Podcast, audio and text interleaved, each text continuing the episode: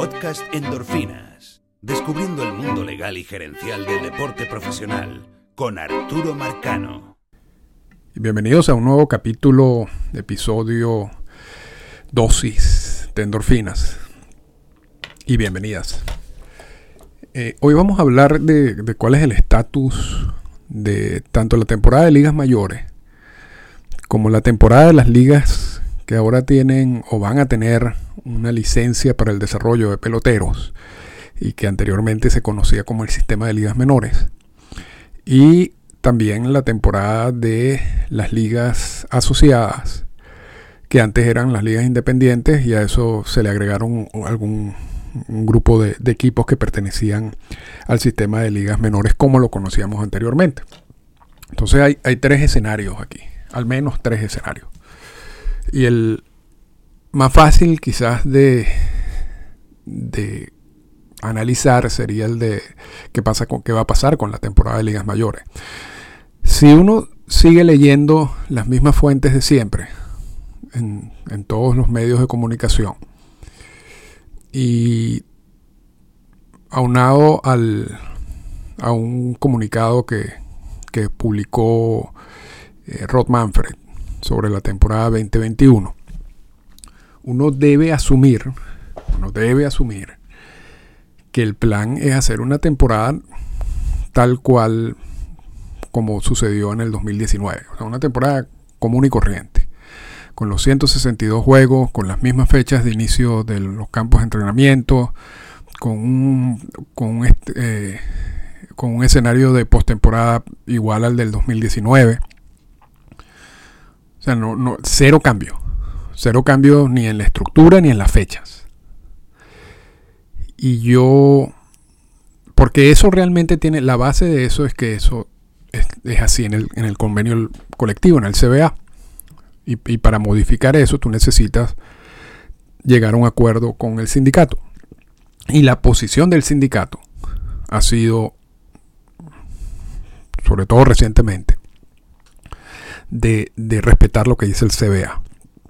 No están dispuestos a ceder espacios eh, de lo ganado para ellos, lo que ellos consideran ganado para ellos en el CBA. Aun cuando pareciera también, entre los rumores que, uno lee, que están con la posibilidad de, aceptar un, un, bateador designado universal, porque es algo que le conviene, evidentemente eh, incrementa las plazas de trabajo. Y también aceptar un, una postemporada un poco distinta o parecida a la del 2020. Y esa, y esa postemporada distinta favorece más que todo a los equipos porque ese dinero entra más que todo para ellos.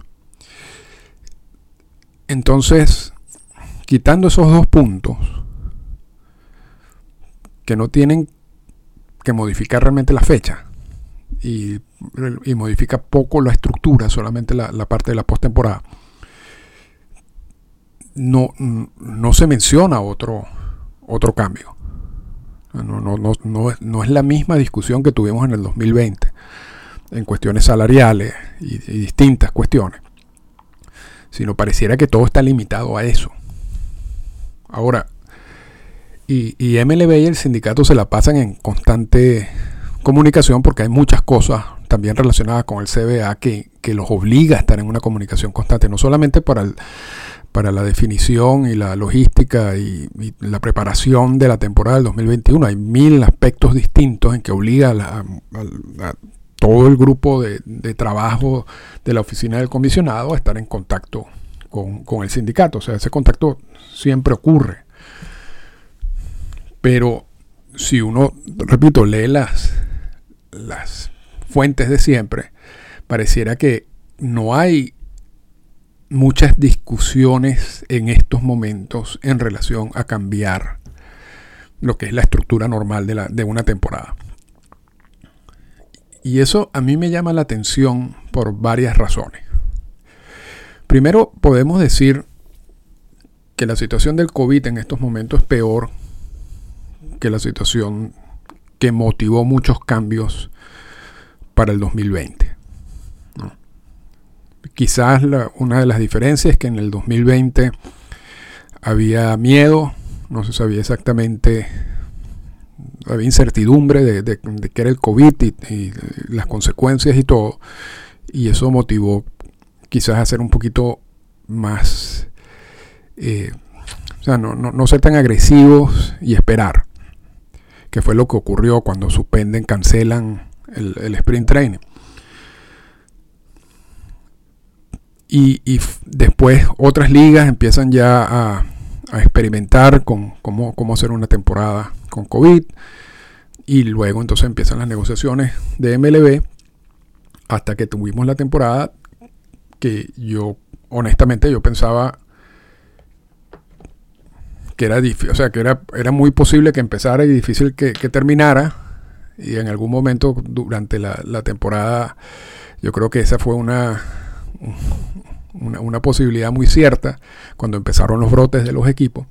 Pero bueno, MLB hizo un buen trabajo y el sindicato y los jugadores y, lograron culminar la temporada. Ahora, la situación ahorita no es, no es mejor que la del año pasado. Es peor. Eh, por muchos aspectos, el colapso de, los hospitales en muchos sitios, eh, la cantidad de muertes, la cantidad de, eh, la presencia ahora de variantes del COVID, etcétera. O sea, no, no, no es que estamos en una situación mucho mejor, pero al mismo tiempo la, la posibilidad de hacer una temporada completa de 162 juegos, eso es, eso es otra, eso es un aspecto logístico también complicado en comparación a lo que se acordó en el 2020. Y no solamente la temporada, sino también el sprint training. Entonces, si, los dueños de equipo en el 2020 se quejaron de una supuesta pérdida, que es muy difícil de, demostrar, pero que evidentemente generó una, falta de ingreso o, una disminución de los ingresos, ¿cómo, cómo esos equipos están totalmente dispuestos a hacer una temporada normal y corriente ahorita, en el 2021? donde tampoco van a tener presencia de fanáticos en los estadios o va a ser una presencia de fanáticos limitada. Y en, este sentido hay que, tienen que tomar en cuenta algo. E, esa, esa, limitación del número de fanáticos en un estadio está relacionada eh, proporcionalmente con los gastos que tú haces para, para, abrir el estadio. En el sentido que tú no, tú, esos estadios no se abren a menos que tú tengas un personal eh, y una cantidad de, gastos relacionados con abrir el estadio. Entonces tú necesitas al menos el mínimo de fanáticos que te permitan al menos pagar esos gastos. Porque si no estás generando un gasto adicional. Si no abres el estadio, no, no incurres en esos gastos. Pero si lo abres, necesitas un mínimo de fanáticos por juego. O generas más pérdidas, que es la queja de los, de los dueños de equipos en el 2020. Y el escenario en el 2021 hasta ahora es, el mismo en el 2020 en el sentido de que o, no van a haber fanáticos o van a haber muy pocos fanáticos. Porque si eso está relacionado, o la presencia de los fanáticos está relacionado con, la vacunación, y, y en estos momentos hay crisis, porque no hay vacuna suficiente, ni siquiera para, para abarcar, para, para cumplir con, con el grupo, los grupos que están en alto riesgo. Yo no sé qué tanto eso va a variar durante los meses que dure la temporada porque todas las proyecciones dicen que esto es, esto es algo que puede, la ausencia de vacunas para, grupos incluso de alto riesgo puede extenderse hasta septiembre. Entonces, hay, hay, una situación allí que a mí no me cuadra. Yo sé que los equipos de grandes ligas en algún momento sacaron, filtraron y eso lo hablamos aquí en, otro programa, una nota donde decían que ellos esperaban que todo el mundo esté vacunado o que deberían esperar un cierto tiempo para que por lo menos un grupo grande de personas esté vacunado, incluyendo los jugadores, para poder iniciar la temporada. Y después vimos el comunicado de Manfred donde dice que no, no, no, todo está normal y corriente. Vamos a empezar el sprint training como siempre lo hemos empezado y vamos a hacer la misma temporada que hemos tenido. Ya, MLB no puede alegar la presencia o, el hecho de que hay una emergencia nacional, que fue lo que alegaron en el 2020 para modificar el CBA, debido a que hay una cláusula en el contrato que te permiten no pagar esos contratos en caso de una emergencia nacional. Y eso lo, hemos, lo analizamos muchas veces con anterioridad. Ya, aun cuando hay emergencia, sigue habiendo emergencia nacional. Y la nueva administración incluso declara hay emergencia nacional y vamos a actuar como si, además, como si, como, como si hay la emergencia nacional. O sea, no ignorarla. Ya se desarrolló una temporada bajo esos supuestos de emergencia nacional. Y hay otras ligas que están operando bajo igual, bajo los supuestos de emergencia nacional. Entonces va a ser muy difícil que tú vuelvas a alegar eso cuando ya permitiste hacer una temporada.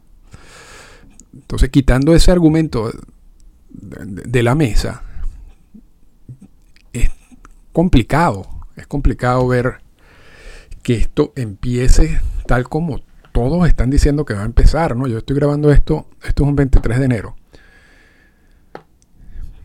Yo, yo, ojalá, porque realmente es, importante que, no, tiene muchas opciones realmente MLB si tiene que cumplir el, convenio laboral, pero también es importante para la industria que, que, la temporada empiece tal como está. Pero yo tengo dudas yo, tengo muchas dudas de que eso ocurra de esa manera. Vamos a esperar, vamos a esperar y, después entonces sacaremos más conclusiones. Pero además de eso, además de eso, el, en el 2020, el sistema de ligas menores, se sabía que iban a, cancelar la temporada.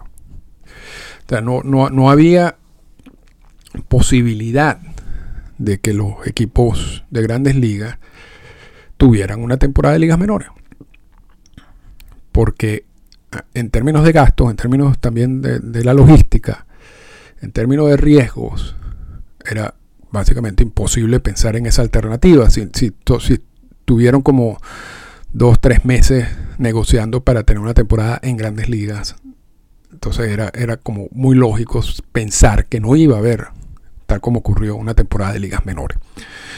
En el 2021 se habla de tener una temporada de ligas menores. Incluso en ese comunicado de Manfred, él menciona que el sprint training, la única diferencia que va a tener el sprint training es que primero va a estar los equipos de grandes ligas para poder mantener toda la logística y los protocolos de COVID y luego cuando salgan los equipos de grandes ligas ya a, iniciar su temporada, entonces ahí empezaría lo que sería la, el sprint training de ligas menores de, de, bueno de AAA y AA que es básicamente la única los únicos, las únicas categorías de ligas menores que se ha mencionado. Pero volvemos al mismo punto. Si, si, si hubo una queja en el 2020 de los gastos y todo eso, y te vas a lanzar una temporada completa, donde vas a tener que pagar salarios completos, sin ingresos eh, por fanático, o unos ingresos bastante limitados por fanático, y quizás limitados en otros aspectos. Porque hay que ver que esto, esto, el COVID le ha pegado a varias compañías, que quizás había muchas de esas compañías que invertían en publicidad en, equipos de grandes ligas y que ahora no lo van a hacer. O no tienen los suficientes recursos para hacerlo. Hay otro tipo de ingresos que sí entran automáticamente, que son los derechos de televisión. Pero hay otros ingresos que dependen de, primero, de la presencia de los fanáticos o de tú tener compañías locales que, inviertan en tu producto. Y por eso es que había la necesidad no de hacer una burbuja como, como, hizo la NBA, sino tratar de mantener a los equipos en cada uno de sus estadios para que entonces puedan sacarle provecho a esa relación con el comercio local. Ahora, si, si, tú tienes esa estructura, que tú sabes que te, ya, te, ya te quejaste en el 2020, y, y ahorita sabes que va a ser más costoso, porque vas a, pagar los salarios completos, vas, a tener una temporada más larga, etcétera, etcétera.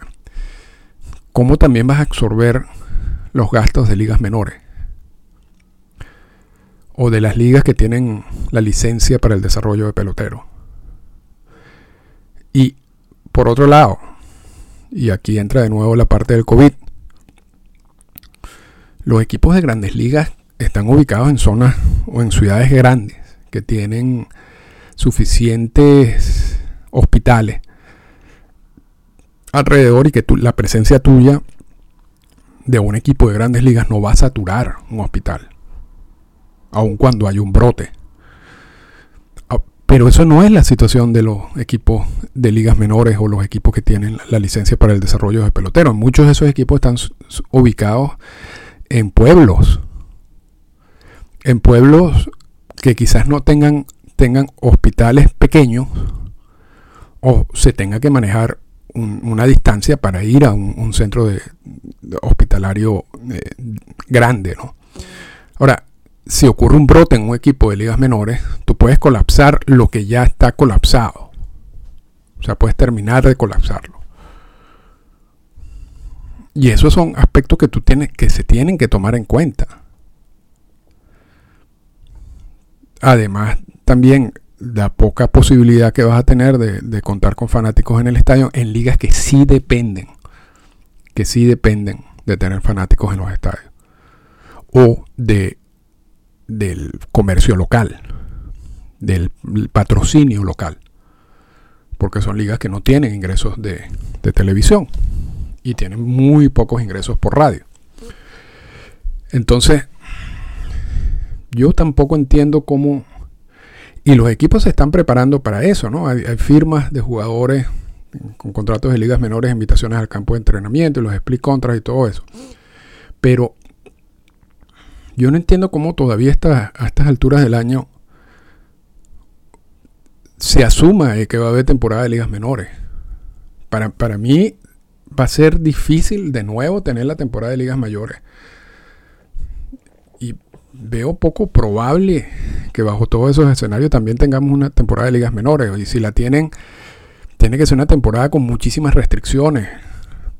No, podemos estar hablando de la misma temporada normal y corriente de ligas menores. Y es que además hay un proceso de transformación del sistema de ligas menores. Lo que conocíamos como ligas menores anteriormente desapareció, murió, no existe. No existe. Y ahorita lo que hay son unas ligas que tienen una licencia para el desarrollo de pelotero y tienen pleno control por parte de MLB, de la oficina del comisionado, directamente. Ese, proceso no se ha culminado. Todavía hay, todavía hay equipos firmando, había una fecha límite, todavía una, una reestructuración total de ese sistema. Estamos ya a finales de enero. Y, lo dijimos el año pasado, ¿no? uno no hace una temporada de, una, de un día para otro. hay una cantidad de aspectos logísticos, transporte, comidas, hoteles, etcétera, que tú tienes que realizar con anticipación. Pero a, mí, y yo sé que esto quizás suene, y ya vamos a terminar, ¿no? Esto era simplemente como un desahogo. Quizás esto suene mucho a lo que pasó el año pasado, a la, a la situación del año pasado. Pero a mí en este momento, yo en estos momentos, yo soy poco optimista y yo no entiendo mucho esos comentarios de Manfred ni, y, y, esta tendencia general de que todo está bien y que todo está normal. Yo, yo, veo, yo veo bastantes complicaciones para tener una temporada de ligas menores, uno, y después para tener una temporada de ligas mayores como la quieren hacer. Pero no sé, quizás sea el único que piense de esa manera y esté totalmente equivocado, ya veremos. Pero, pero bueno, hay que estar pendiente. Hay otro grupo de, de, de ligas, que son las ligas las que ahora se llaman asociadas, que son las ligas independientes y otras ligas que formaban parte del sistema de ligas menores y que ahora pasaron a ser ligas asociadas. Y esas ligas también dependerán de... Esas ligas, a pesar de que tienen una relación de trabajo con MLB, son, sigan operando eh, por su cuenta. Y decidirán ellas si tendrán temporada o bajo qué criterios tendrán temporada y cuándo empezarán y todo esto. El año pasado la gran mayoría de las ligas independientes no tuvieron temporada al igual que la Liga Mexicana de Béisbol, por ejemplo. Yo asumo que este año habrá temporada en esas ligas independientes con los ajustes que sean necesarios, ya sean ajustes salariales y otros tipos de, ajustes, porque ya serían dos años seguidos sin temporada. Eh, pero eso, eso también, aunque te lo digan que, que si van a tener temporada y aunque se, preparen para eso, hay que, hay que ver el detalle. Hay que ver el detalle allí de cómo funcionarán. Pero lo cierto es que, y quería grabar este, este, este podcast porque yo veo que pasan los días y uno asume, o, todos asumimos, de que esto va a estar normal y corriente y, y, que las fechas se van a cumplir y que el CBA se va a cumplir y que va a haber ligas menores y todo ese tipo de cosas. Y yo cada día que pasa siento más dudas de que eso va a ocurrir de esa manera. Y ojalá que esté totalmente equivocado. Me ha pasado muchas veces en el podcast. Y, yo creo que lo, bueno es simplemente compartir algunas ideas por aquí para, para ver. Pero. Y si hay temporada normal y corriente, como, como lo indica el CBA y como lo quieren hacer en ligas menores, yo, eh, vamos a ver qué, qué más detalles nos dan. Porque, por ejemplo, pareciera de que si hay temporada de ligas menores solamente AAA y AA. Poco se ha hablado de AA y A. A menos que hagan un, experimento allí a, nivel de... Ahí sí se pueden hacer un estilo burbuja, eh, ya sea en Florida o en, en Arizona, y, pero son, son, ideas así generales. Pero, pero bueno, ya veremos, ya veremos qué pasa. No quería extenderme mucho en el día de hoy. Quería colocar un podcast que tenemos uno, algunos días sin, sin hablar. Y yo creo que, bueno, cumplimos el, el objetivo. Vamos a ver qué pasa con eso y vamos a hacerle seguimiento. Así que muchísimas gracias y hablamos pronto. Esta fue una presentación del podcast Endorfinas. Para comunicarse con nosotros, escríbanos a las siguientes cuentas en Twitter. Arroba Arturo Marcano y arroba Endorfinas Radio.